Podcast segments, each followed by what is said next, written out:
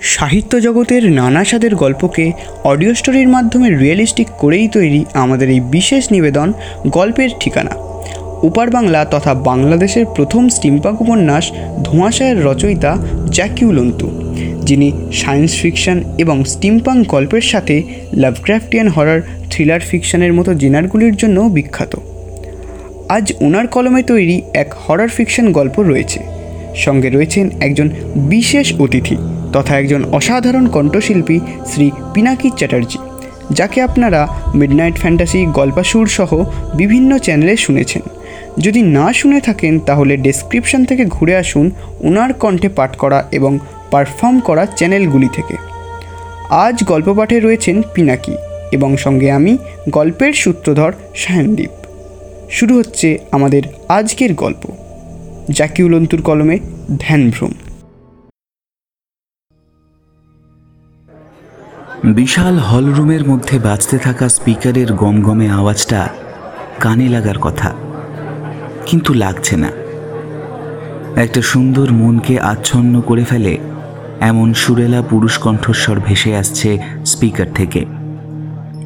প্রিয় সুধী, মেডিটেশনের জাদুকরী ভুবনে আপনাদের স্বাগতম। নিজের মানসিক উন্নতির পথে, নিজ উদ্যোগে এগিয়ে আসায় আমরা আপনাদের প্রতি কৃতজ্ঞ। আজ আমরা শিখব মানসিক শিথিলায়ন। অন্তরের শুদ্ধতার জন্য প্রথম ধাপ এটি। তাহলে শুরু করা যাক। আমি একুশ থেকে এক পর্যন্ত উল্টো দিকে গোনার সাথে সাথে চোখ বন্ধ করুন। আমি কিছুক্ষণ পর পর নির্দেশনা দিয়ে যাব। আপনারা সেই অনুযায়ী কাজ করবেন। আরাম করে বসুন। ধীরে ধীরে দম নিন, ধীরে ধীরে দম ছাড়ুন। আপনাদের সকল মনোযোগ আমার দিকে নিবদ্ধ করুন। শেষের কথায় নির্দেশনার সুরে আদেশ দিচ্ছে যেন।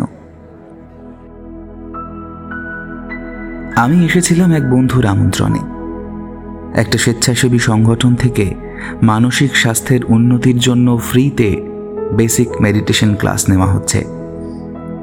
ওদের ক্লাস পছন্দ হলে ইচ্ছুক ব্যক্তি ন্যূনতম মূল্যে ফুল মেডিটেশনের কোর্স করতে পারবে। কয়েকদিন অফিসের কাজের চাপে মাথা পাগল হয়ে যাওয়ার দশা হয়েছিল। বন্ধু অনিককে বলায়, সে মেডিটেশনের পরামর্শ দিল। আমি এসবে তেমন বিশ্বাস করি না দেখে বলল ট্রাই করেই দেখ না, জিনিসটা কাজের আছে রে। অলৌকিক কিছু তো আর নয় সিম্পল বিজ্ঞান। যদিও অনেকে মানতে চায় না, তবে যারা করে, ফল পেয়েছে। আর তারা কোনোদিনই ছাড়তেই চাইবে না। আমি নিজের সংগঠনটার সাথে আছি অনেক দিন হলো। এদের উদ্দেশ্য না সত্যি মহৎ, বুঝলি? আমি ভাবলাম শুক্র শনি তো অফিসে ছুটি, সুযোগটা কাজে লাগাই না কেন? তাই সাত পাঁচ ভেবে শেষমেশ এসে পড়েছি। আর সত্যি কথা বলতে, এসে ভালোই লাগছে। শুরুর দিকে একটু অস্বস্তি বোধ ছিল। খুব অল্প সময়ের মধ্যেই সেটা কেটে গেছে। এখানে যারা এসেছে সবার মুখেই স্মিত হাসি খেলা করছে। কেমন একটা শান্তি শান্তি ভাব চারদিকে। আজকের সেশনে পুরাতন লোকের সংখ্যা বেশি। আমি সহ গুটি কয়েক লোক আছে যারা একেবারে নতুন। মেডিটেশনের মও জানে না। স্পিকারে যে লোকটা নির্দেশনা দিয়ে যাচ্ছিল, তার কণ্ঠ সত্যিই আকৃষ্ট করে। চুম্বকের মতন কানের ভেতরে আটকে যাচ্ছে তার প্রতিটা কথা। মনে তৈরি হচ্ছে অনবদ্য কথার গাঁথুনি। অনেক আমার ঠিক পাশেই বসেছে। ও চোখ বন্ধ করেই আমার কানে ফিসফিস করে বলল আসল খেলা তো শুরু হবে পরে। তুই কিন্তু মনোযোগ হারাস না হ্যাঁ? বলে আমার পিঠে হাত দিয়ে মৃদু একটা চাপড় দিল ভরসা দেবার ভঙ্গিতে।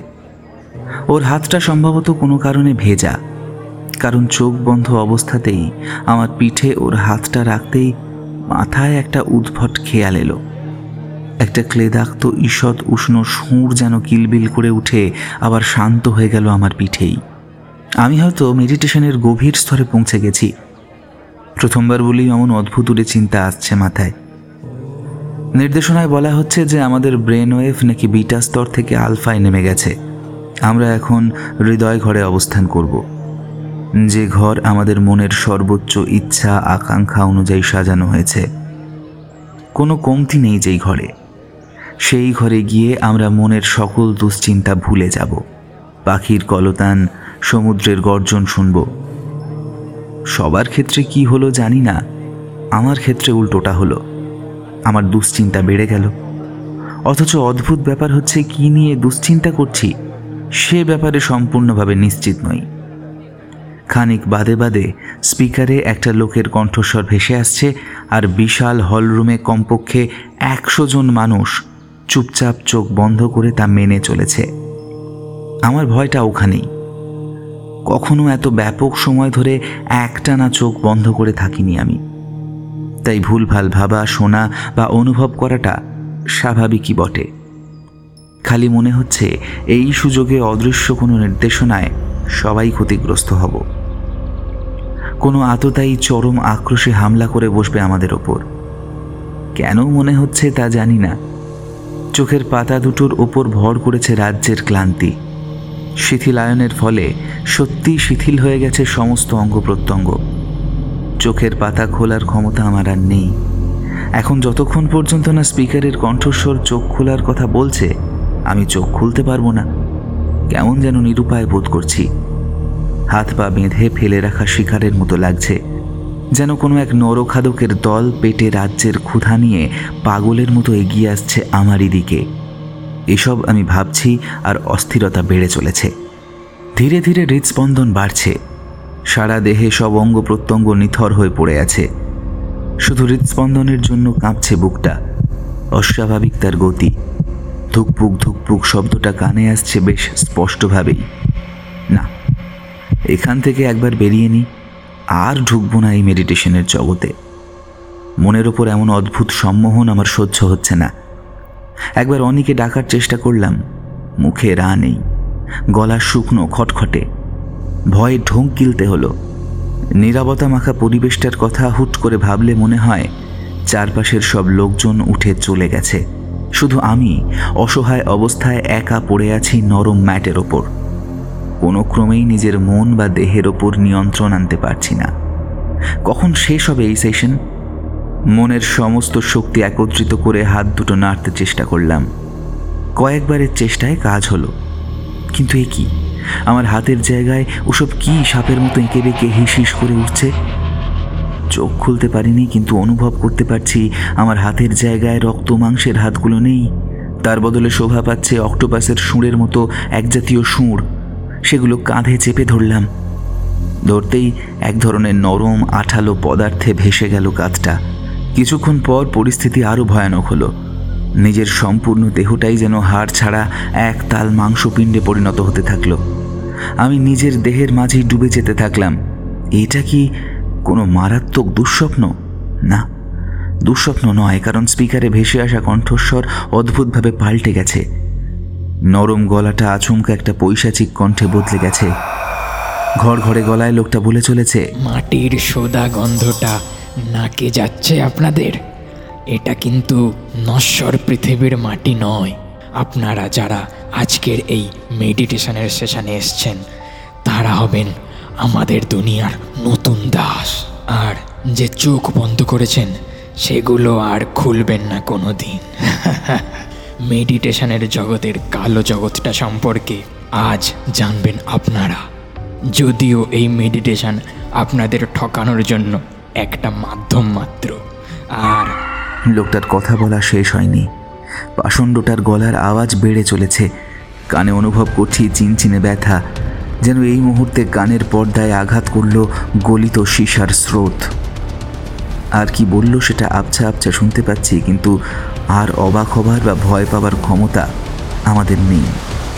কারণ চোখের ওপর বস্তা সেলাইয়ের মতন ঘস ঘস শব্দ হচ্ছে।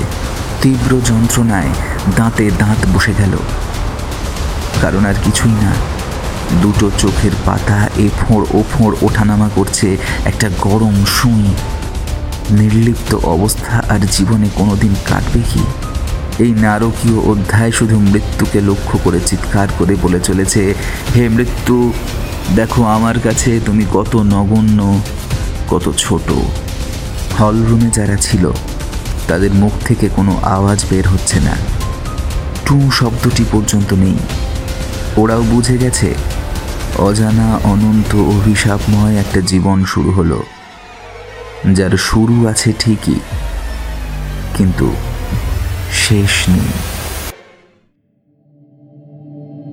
শেষ হলো আমাদের আজকের নিবেদন। গল্প পাঠে ছিলেন পিনাকি। অনিকের চরিত্রে আমি সায়নদীপ। মেডিটেশন নির্দেশকের চরিত্রে ও আবহ নির্মাণে স্বর্ণদ্বীপ নির্দেশনা ও পোস্টার নির্মাণে আমি সায়নদীপ। কেমন লাগল আমাদের আজকের গল্প? সেটা আমাদেরকে কমেন্ট বক্সে কমেন্ট করে জানান। ভালো লাগলে লাইক করে শেয়ার করে আমাদের চ্যানেলটিকে সাবস্ক্রাইব করে দেবেন। শুনতে থাকুন গল্পের ঠিকানা যেখানে ভিন্ন স্বাদের গল্প শোনানোই আমাদের মূল লক্ষ্য। ধন্যবাদ।